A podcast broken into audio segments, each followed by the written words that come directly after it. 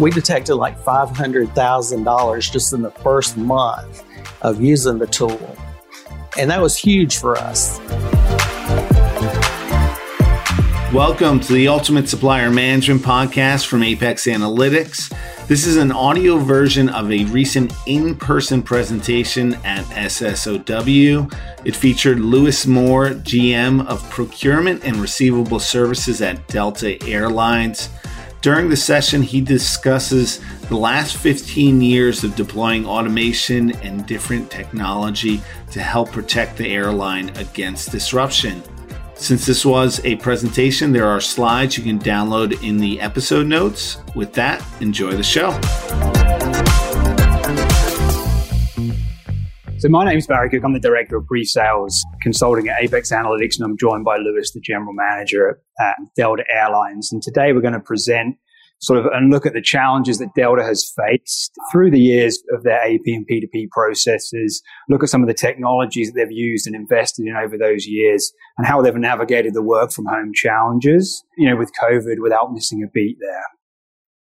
So first of all, just a little bit about Apex before Lewis talks about the Delta journey. So Apex is happy to help over 250 of Fortune 500 Global 2000 clients our global supplier base includes, you know, some of the largest logistics, banking, energy, and pharma companies. And we also have over 40 million golden supplier records in our Smart VM database, as well as we offer the most validations available in any supplier portal with over 750 external third party data sources for validations. And we do offer a range of different services, including audit services as well as some technology solutions. And today we're going to focus on our first strike in supplier portal technologies. So with that said, let me hand off to Lewis, who's going to talk about the Delta journey. Thanks, Barry. Well, I hope Delta brought most of you here to beautiful Orlando this week. And if not, I hope the next time travel is in your agenda that you will look to Delta. If you haven't noticed, you know, our planes are full again, thank goodness. We've started flying back to most of the cities that we had had to give up flying to because of the pandemic. So travel is really back and we're excited about that. Hope that you are too and you're ready to get back out there and go. The screen you see up on the board now is a little bit about our organization. We have 80,000 employees, fly to 326 destinations. We're considered one of the largest airports airlines in the world. Now, since I'm really here to talk about accounts payable, I'll move on to our accounts payable operation. We have a service center at our headquarters in Atlanta for accounts payable and accounts receivable. That's the area that I oversee. We have about 18 people in our Atlanta office. And then we have a center in Manila in the Philippines. They have about 30 people that handle more of our transactional duties there. From a vendor perspective, we have about 35,000 active vendors and we pay out about $2 billion a month. So we have a lot of cash in our control in our office.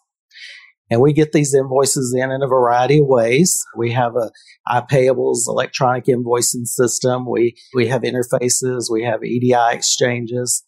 We get expense reports through T&E program. We have a P card program. And then we do have some special handling duties. And I say this kind of as a joke, but it's really not a joke. You cannot run an airline without liquor. Most of the states, you know, you have to pay your liquor before you can get it. So that's one of those things we call special handling because we have to make sure that money's there for liquor or, or we may have a plane that won't go out. this is a, a timeline of our journey. I'm going to take you through a 20 year journey that we've been on. Starting about 2000 is when we selected our ERP system, which was SAP and you see some of the major events that have happened through through our history. You know, of course, September 11th was just the dreadful event for the airline industry, which led to most of the airlines filing for bankruptcy protection just a few years after that, which we did. And then after bankruptcy coming out, we knew there was we were going to have to find efficiencies if we were going to continue to, to operate the way we always had been, which led to a consolidation in the in the industry. And most of the major airlines wound up merging. We merged with Northwest Airlines. And then after that came a prosperous time where we were able to acquire additional companies and, and acquisitions all, along the way. And then at the bottom of this, you can see some of the technology that's come about that's been driven by those major events. And you can see Apex Analytics has been a very big strategic partner for us and has helped us come from really going on SAP with no real controls prior to that to today, 20 years later, where we feel like we have a 360 degree framework of controls in place to keep us operating. Now, the first thing I want to talk about is cash, of course. After September 11th and, and prior to going into our bankruptcy protection, cash was king. We were looking everywhere for cash. What we found was that SAP was not a good detector of duplicate payments. With SAP, you can add an A to the end of an invoice number, and that invoice is going to pass, pay on its way, and you'll never know it. You know, if you're not really looking for the right things to detect it. And usually it's going to be too late before you detect it and the payment's going to be gone. So we partnered with Apex Analytics and their first strike detection tool to help us prevent duplicate payments. First Strike is basically a workbench that takes into account many different types of things to help you detect duplicate payments. Not only invoice number, but it's looking at invoice amounts, dates, vendors that have similar names. And you get that information in a workbench every day that you can actually review to determine if it's really a duplicate payment or not. Now, we detected like $500,000 just in the first month of using the tool. And that was huge for us. We were looking at going into bankruptcy, having no cash. So in one month to either prevent a duplicate payment or detecting a duplicate payment and being able to take that away from a future payment was just huge for us. And then just after two years of implementing the first strike tool, we were actually able to recoup $12 million just in the first two years. So first strike totally paid for itself in those less than two years that we had the tool running. Now we still use that tool today. And the good thing about it over the years that we've been using First Strike is that we've been able to discover root problems. You know, at times we found new employees that needed additional training. We found vendors that were entering invoices into our e-invoicing system and they didn't get payment when they thought like they should. They would enter it again, manipulate the invoice number. So we were able to uncover a lot of duplicate issues there that we were able to get to the root of and, and get those fixed.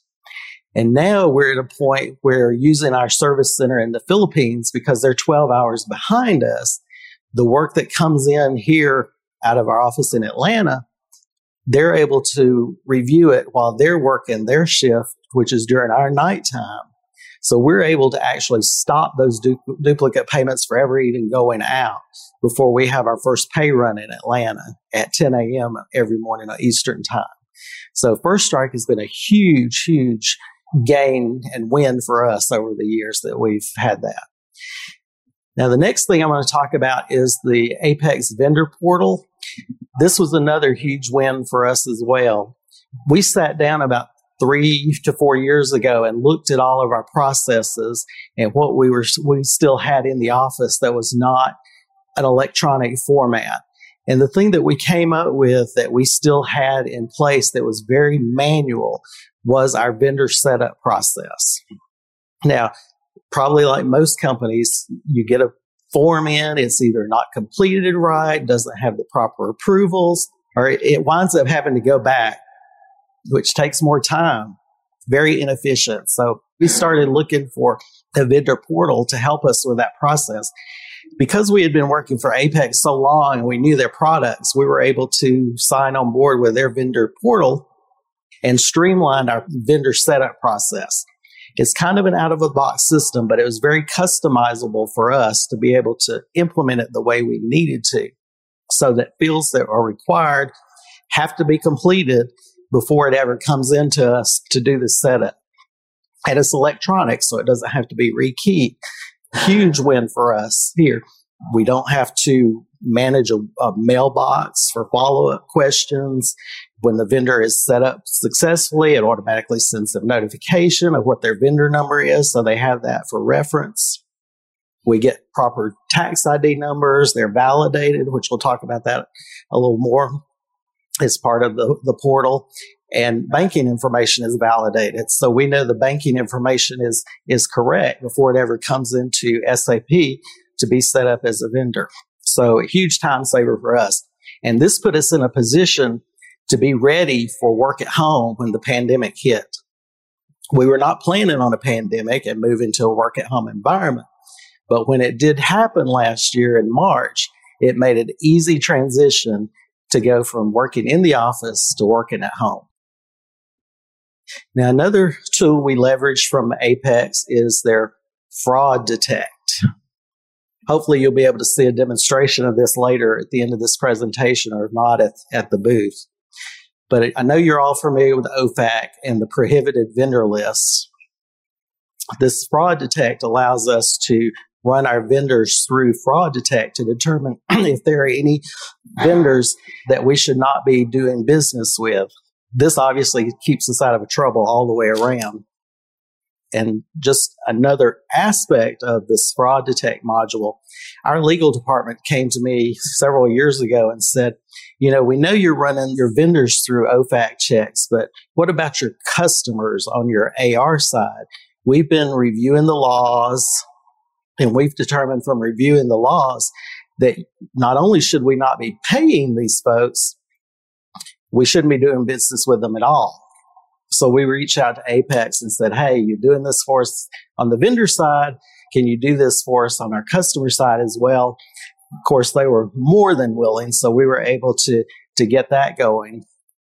And believe it or not, we did have some customers show up on the, the fraud detect module as being on prohibited lists. So we were able to keep ourselves out of trouble there. And we know you don't want to be flying on aircraft when you're dealing with people that are on these bad lists and, and lists that you shouldn't be doing business with. So that was a big deal for us. And we really appreciate what Apex did for us and along those lines as well. Kept us out of uh, a lot of trouble. Now, the last thing I want to talk about is recovery audit. If you're not, if your company is not, I strongly encourage you to do that. It's huge. We were shocked at the money that was out there that we didn't know about. We decided to do the recovery audit after our merger with Northwest Airlines you know, after you merge, of course, it takes a while to get your systems integrated. So there was about an eight to 10 month period of time where Northwest had their systems, Delta had their systems, and we were processing payments in both systems. And we had come out and detected that some vendors may be sending their invoices to Northwest and then turning around and again sending it to Delta. So it was getting processed in both systems, paid out of both systems. So again, we were having duplicate payments. And First Strike at the time was just doing Delta invoices. So it wasn't being caught. So we signed up with Apex to do our first recovery audit to take into account both Delta and Northwest invoice systems. And we were just shocked. We were finding so many not only duplicate payments, but credits that we didn't know about, rebates, just all sorts of things. And it just wasn't good to have that money laying out there that we couldn't use. You know, cash is king, as the saying goes. So we still do this once a year. Every summer, during about three months, we let Apex come in, take all our vendor information, send out a letter to all our vendors, say, saying, send us a statement of account with Delta. They do. They go through and filter through and determine what is possibility is something we don't have in our system. And then they let us know and we're able to take the credit or the rebate or whatever's there that we might need. We recovered $2 million last year in this, which is huge. I mean, $2 million in any year is huge, but in the years that we've had, it's really huge. So I encourage you, if you don't do a vendor audit, recovery audit, do one. You're going to be shocked. There's money out there, no, because a, a vendor is not going to let you know that you have money on account unless you go ask them for it. They've got it. They're going to use it for their benefit. So I encourage you to do that. The good thing about the recovery audit is Apex does all the work. We give them our vendor list. They send the letters out. They work with the vendor, take care of it. They don't get paid unless we get money back or recoup it. So you're really not out anything. So. Now, just as kind of a finale and wrap up of what we got here, this is kind of our control framework that we have in place. Like I said, we come in the last 20 years from from no controls to 360 degree. I know on here you see e-invoicing, which we didn't really talk about that much, but is all a part of our goals and our controls, our philosophy, and you know our mantra that we say is remove the manual processing, put in technology, automation, and remove that manual work, and you'll save and you'll protect your company that's what it's really all about these days is, is, saving and protecting your company and, and keeping the cash in your pocket and not your vendors. So I got finished faster than I thought it was, Barry. so I'm going to pass it back to Barry, who's going to talk more about the Apex tools for you. Yeah, thanks. Thanks, Lewis. So one of the things we've got a lot of feedback from our clients on over the years is not just how do you sort of do a point in time fraud detect or, or risk, but continuous monitoring. So we have actually done some work and got some feedback from a lot of our clients on putting together sort of a combination of the fraud detect module that Lewis and Delta uses today in terms of, you know, looking at supplier addresses? Are they prison addresses? Are they PO boxes? Things like, is the employee data, when you cross reference it with the supplier data, is there a match? Do you have employees set up as suppliers? Do you have the same tax ID? Things like bank ownership. Is this supplier known to Apex? And sort of putting that with a broader risk platform. So I'm just going to go over a few slides of, of some of that as well. And then I know we have a full demo on our website and some information at our booth if anybody's interested in getting some more information, because I do want to give some time for questions for Lewis as well. So this is just an example of one of the dashboards we developed, which is an example of an executive dashboard of risk. So it can be filtered by sort of geographical region and showing the medium and high risk vendors. And that is based on a composite risk. So risk across various different categories, as well as some trending analysis. In this particular one, we have some, some widgets that are around fraud and financial risk, but you may have reputational ethics and due diligence and some other things that are key to you that can be displayed here. Just a quick view at how we combine fraud detect into an overall three sort of 360 degree risk item here is this dashboard shows again some of those fraud detect elements. So things like we said about bank ownership, has there been frequent bank changes? Has there been a potential fraud on this account from one of our other clients? Is the bank ownership good? and so on and so forth. That fraud detect shows one sort of score that we can control with our data attributes and based on the supplier information we have on hand. But we also sort of combine that with third party sources. So on this particular screen here, you'll see, you know, we can integrate with if you already have a risk provider to get a third party risk score back combined with questionnaires to suppliers, right? So questionnaires to suppliers, fill those out, as well as sentiment from news reports. So, you know, how do I, you know, based on keywords and those supplier names and countries, what is the sentiment of that supplier? Are they, from a supply chain risk perspective, is there a potential risk there? So we can put that together with a composite risk, integrating the fraud detect items with third party sources and other attributes to give you a continuous monitoring of those suppliers.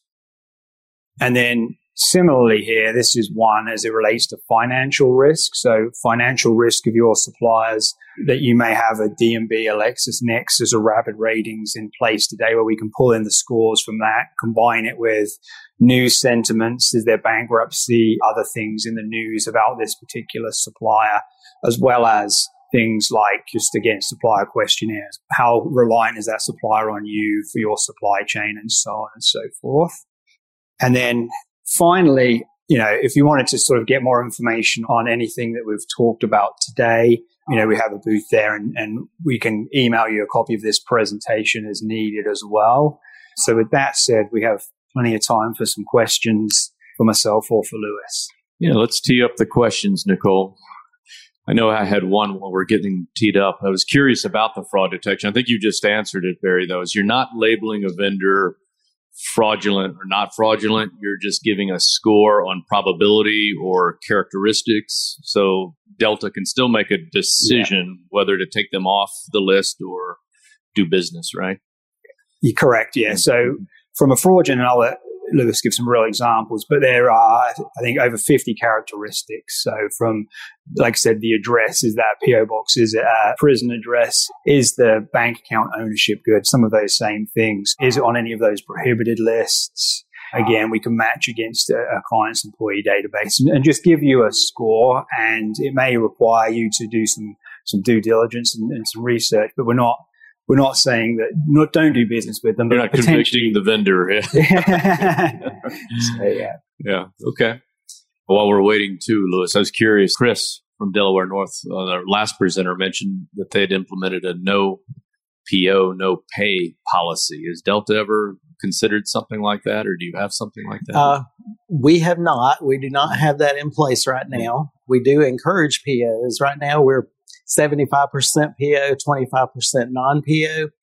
But one thing that the fraud detect has helped us to do, we've been able to identify vendors that we're doing a lot of spend with that don't have contracts or purchase orders. So we've been able to share that information with our purchasing and the supply chain areas to actually go after some of that spend, try to get contracts in place and, and save some money okay. that way. So not only does it help us from a fraud perspective, but it's also helped us in that perspective as well to, to get okay. some contracts in place for better pricing. Okay. I think this one's for you, Barry. Are you compatible with Oracle? Yeah, we're ERP agnostic, so we have clients on Oracle, Lawson, JDE, etc. So, yeah. Okay. Lewis, do you use Ariba at uh, Delta? Uh, we do not use Ariba. We've looked at them several times, but we've never felt like they met the needs that we had a question to expand on your e-invoicing journey. You said getting manual processing out of the yeah. process was key, right? Yeah. Uh, e invoicing was actually one of the first things we implemented 20 years ago. We signed on with a supplier called iPayables. It's a great system. It works for us. Uh, as a matter of fact, several of the other airlines use this system as well. We send our PO data, our GL information, our vendor information electronically then to every every night, so it updates their system. Then the vendors are able to sign in and enter their own invoices there electronically. It comes back to us electronically into the system, so we only have to work error queues. And, and like I say, we signed on with them 18 years ago, I guess and we're still with them today. They've been meeting our needs ever since. Okay.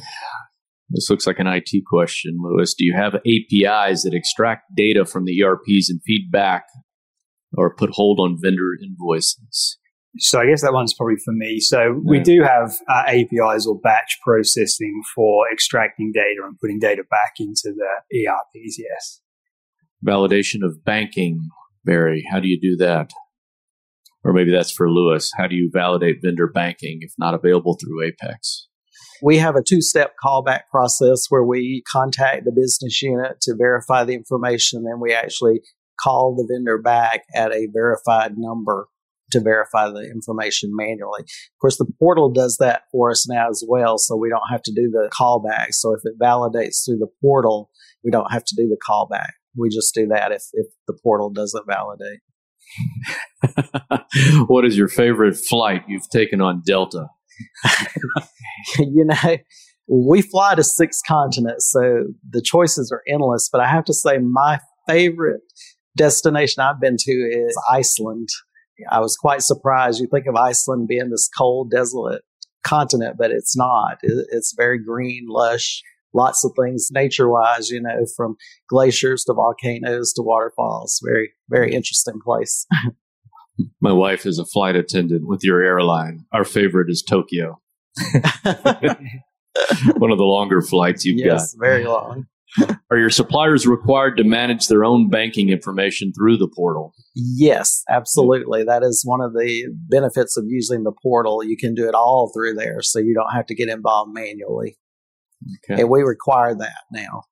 I always ask the question when I'm talking to someone in accounts payable do you take advantage, if you can pay early, do you take advantage of discounts or use dynamic discounting? We do. Delta? We, we, we do take early discounts if they're offered. Mm-hmm. Do, you, do you measure how much you get in a year per se? Or No, we Yeah. don't really measure that. We have several early discount programs we use, so no, nothing overall. Okay. It's good practice, though, if you're in the accounts payable business. Yeah. A lot of vendors will give you, say, a 2% discount if you can pay within 10 days Yeah. or something like Yeah. that. Okay. Barry, Lewis, great presentation. Let's give Barry Lewis a hand. That's a lot of money you saved. Yeah.